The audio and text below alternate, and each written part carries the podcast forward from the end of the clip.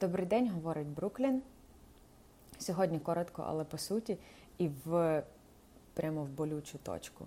Як переходити від «the» «th» до «з-с». Або е, що робити, коли місяці і одяг стають множиною з цими clothes, months.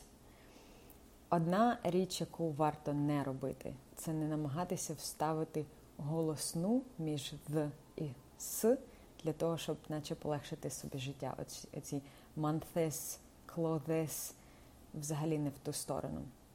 Є два варіанти.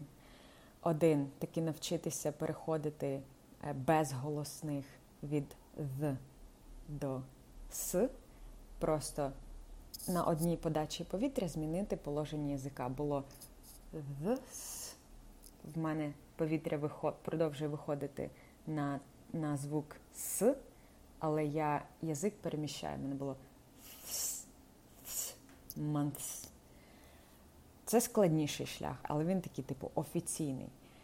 Простий шлях, який абсолютно зробить вашу вимову цих слів близькою до нативної, це просто забити на всі the с і говорити months і close.